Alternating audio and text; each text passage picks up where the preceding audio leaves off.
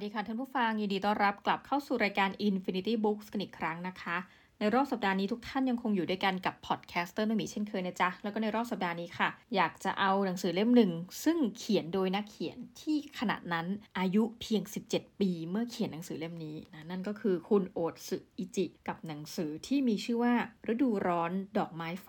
และร่างไร้วิญญาณของฉัน เขียนเมื่ออายุ 17 ปีตกใจมากเรียกได้ว่าเป็นผลงานเปิดตัวนะต้องบอกว่าช่วงนี้ซีซั่นนี้หลาย ๆ คนจะได้ยินชื่อโอตสึอิจิ จากปากเดียนผู้จัดรายการบ่อยนิดนึง เพราะว่าอยู่ดีอยากจะตามเก็บคอลเลกชันของนักเขียนผู้เนี้ยแล้วพอมาพบว่าอ้าวนี่เป็นเรื่องแรกดอกหรือนะคะถือว่าเป็นการเปิดตัวนักเขียนผู้ยิ่งใหญ่นะเราก็ถือว่าอ้าวต้องอ่านซะหน่อยต้องบอกว่าหนังสือเล่มนี้คือส่วนตัวเป็นคนแบบว่าไม่ได้อินกับพวกแอนิเมะอะไรอย่างนี้เนาะแต่หน้าปกเนี่ยเป็นรูปวาดแบบการ์ตูนการ์ตูนเนี่ยเป็นหญิงสาวคนหนึ่งซึ่งอยู่ในท่ากับหัวกับหาง ถ้าเป็นเรามองมุมนึงก็เอ๊ะแต่ว่าพระจันทร์มันอยู่ฝั่งเดียวกับทางหัวของเธอนะแต่ว่ากลับหัวกับหางจากตัวหน้าปก เราก็แอบคิดว่าพอบอกร่างไร้วิญญาณของฉันก็เลยนึกถึงว่าตัวละครเนี่ยน่าจะเป็นผีอยู่แล้วนะคะก็ชัดเจนซึ่งมันก็เป็นอย่างนั้นจริง แต่ว่าเป็นผีที่แบบอะพูดถึงเรื่องความรักของผีกับคนหรือเปล่าอะไรอย่างนี้นะนี่คือจินตนาการของเราปรากฏว่า เนื่องจากเป็นคุณโอตสึอิจินะซึ่งหมายความว่าเป็นคนถนัดแนว plot twist การถูกกลั่นแกล้ง ดังนั้นเรื่องราวมันไม่ใช่เรื่องผีกับความรักค่ะทุกท่านต้องบอกตามตรง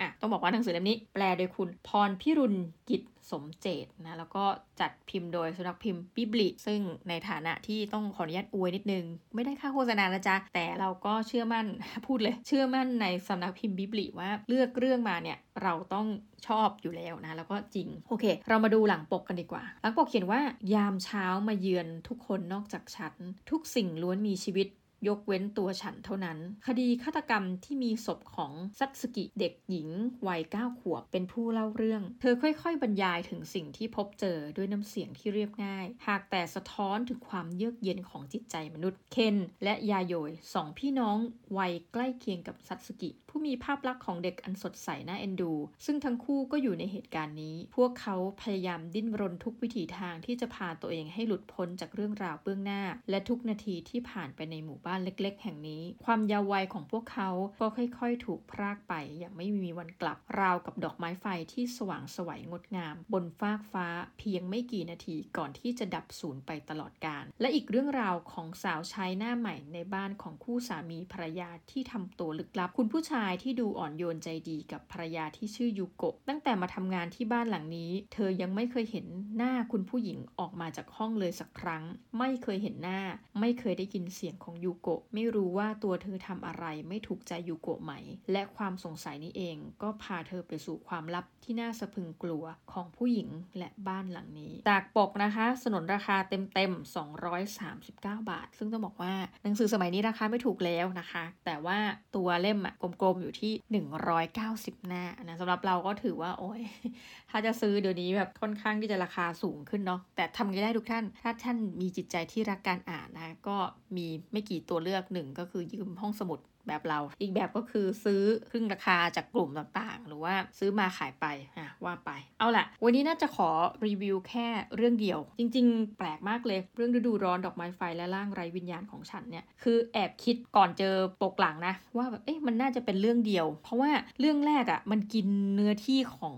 ทั้งเล่มไปเยอะมากเลย แล้วอีกเรื่องหนึ่งกลายเป็นเหมือนกับเออจริง ๆสำหรับเรานะ ถ้าให้เราแบบแอบขออนุญาต แนะนำนักเขียนชื่อดัง คือเรื่องเดียวไปเลยจบ เพราะเรารู้สึกแบบได้ลุ้นจนนาทีสุดท้ายอะไรเงี้ย แต่ถือว่าสำหรับเด็กอายุ 17 ขวบนะคะ เขียนได้ขนาดนี้ โห เราขอแบบเหมือนกับก้มชาบูเลยจริงๆ อันนี้คือแบบอัจฉริยภาพจริงๆอะโอเค บางอันนี่ต้องบอกว่าเป็นการ spoil เลยนะคะ เรื่องราวของซัทสึกิเนี่ยเขาก็จะอธิบายจริงเหมือนกันคือ อธิบายเรื่องราวต่างๆ เป็นเรื่องปกติ แต่เราไว้เห็นถึงความแบบสะเทือนใจของตัวละครอื่น ๆ ที่มันเกิดขึ้น ซัทสึกินี่มีแม่เนาะแม่ผู้น่าสงสารที่เดินตามหาศพของลูกสาว เรื่องราวเกิดขึ้นคือซัทสึกิเนี่ยเสียชีวิตไปแล้วนะคะ แต่ว่ายังไม่มีใครพบศพของเธอว่าอยู่ตรงไหน แล้วคนที่เดือดร้อนมากที่สุดเนี่ยก็เห็นจะเป็นแม่ของเด็กเนาะซัทสึกิเนี่ยก็เอาต้องเรียกว่าเป็นมุมของวิญญาณ ก็มี comment ที่มีต่อแม่เหมือนกันว่าโอ้แม่ก็คงจะกังวลกับฉันมากสินะ แต่มันไม่ได้เป็นความรู้สึกว่าเป็นวิญญาณที่สะเทือนใจแบบนั่งร้องไห้สงสารแม่ไม่นะเป็นเหมือนคนที่หลุดพ้นละแล้วก็คือตั้งข้อสังเกตที่เกิดขึ้น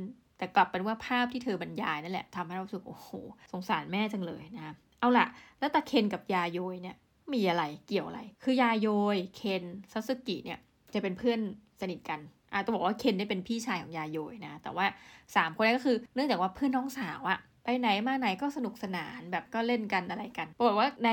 ตัวละครทั้งหมดทั้งมวลเนี่ยก็จะมีพี่สาวอีกคนหนึ่งซึ่งเป็นไม่ใช่เป็นญาตินะ แต่ว่าเป็นพี่คนหนึ่งซึ่งแบบคล้ายๆกับเอ็นดูทั้งเคนทั้งยาโยทั้งซาสึกิเนี่ยเขาก็ทำงานในบริษัท ซึ่งจะแบบสามารถเอาไอติมมาให้เด็กๆลองรับประทานนะก็โหเป็นอะไรที่เล่าถึงแบบโอ้ยฤดูร้อนนั้นวงเล็บฉันตายแบบในหนังโปสเตอร์ไทยแต่ว่าเอ้ยมันมีความสุขจังเลยอะไรเงี้ยวันหนึ่งเนี่ยยาโยเนี่ยกับซาสึกิก็ปีนต้นไม้เล่นกันมันเริ่มจากเหตุการณ์นี้ทุกท่าน ปีนเล่นแล้วแบบคล้ายๆซัสกิก็บอกว่าเออแบบคล้ายๆนางปลื้มพี่เคนพี่ชายของยาโยย แล้วก็คงคุยยังไงไม่รู้อารมณ์เด็กผู้หญิงขี้อิจฉายาโยยเนี่ยก็แก่นเนาะก็เลยผลักซัทสึกิแค่นั้นเองทุกท่าน เรื่องมันเริ่มต้นขึ้นแค่นั้นเอง คือผลักซัทสึกิตกลงมาจากที่สูงเสียชีวิตคาที่ ซึ่งในเรื่องก็จะเห็นถึงความอ่อนแอของยาโยยว่า เธอก็มีความหวาดกลัวหวาดระแวงว่าเอ้ยฉันจะทำยังไงดีเนี่ยคือกลัวความผิดน่ะแต่เราก็ไม่คิดว่าเด็กมันจะร้ายขนาดนี้นะแล้วปรากฏว่าเคนก็มาอยู่ในเหตุการณ์นะคือกำลังแบบกีดการ์ดพี่เคนอะไรเงี้ยคือแทนที่เด็กสองคนนี้มันเรื่องมันจะง่ายมากเลย คือยูก็แค่ไปบอกว่าเนี่ยมันเป็นอุบัติเหตุ เพราะเด็กขนาดนี้ก็อย่างมากก็ถูกผู้ปกครองว่าถูกแม่ของซาสึกิพลุสวาดใส่หรือทำร้ายร่างกาย อันนี้ก็ไม่รู้นะจากข้อเท็จจริง แล้วเรื่องมันก็จะจบเพราะเด็ก 2 คนนี้เอาไปว่าเด็กที่ก่อเหตุเนี่ยด้วยความอิจฉาเพื่อนที่ที่แบบผลักเพื่อนตกลงไปจากการที่เพื่อนชมพี่ชายตัวเองเนี่ยนะมันคือความอิจฉาของเด็ก แต่ว่าก็เด็กเกินกว่าที่จะถูกเข้าสถานพินิษน่ะคือเด็กเล็กอะ่ะแต่ว่ากลายว่าเจ้าสองคนนี้มันร้ายกว่าที่คิดนะทั้งเคนและยาโยยเนี่ยต่างก็พยายามที่จะเอาร่างของซาสึกิเนี่ยไปซ่อนอืแล้ววิธีการซ่อนเนี่ยในเรื่องมันก็จะเห็นว่าโอเค คืออันนึงสำหรับเราคือความโหดร้ายเหนือจิตใจเกินมนุษย์ที่เราจะจินนตนาการถึงเด็กอายุเท่านี้ แต่สิ่งที่น่าสนใจก็คือในหนังสือมันก็เปิดเผย ให้เห็นว่าโอเคมันไม่ได้เวอร์ไปนะ มีเด็กที่ร้ายแบบนี้นะ แต่ถัดไปคือวิธีการซ่อนศพของเด็กเนี่ยมันก็ไม่เนียนเอาซะเลย ก็กลายว่าทั้งเคนแล้วก็ยาโยยเนี่ยก็คือเลือกสถานที่ซ่อนศพ แล้วก็เปลี่ยนสถานที่ซ่อนศพ เพราะว่ามันก็มีเหตุการณ์หลังตามมา คือว่าตำรวจก็พยายามที่จะมาตามหา ว่าศพเนี่ยต้องอยู่ในป่าแล้วแวกเนี่ยสักแห่งหนึ่ง มันก็มีจุดที่ตำรวจเนี่ยเกือบจะเจอแล้วยายาโยยนี่คือเป็นแบบอื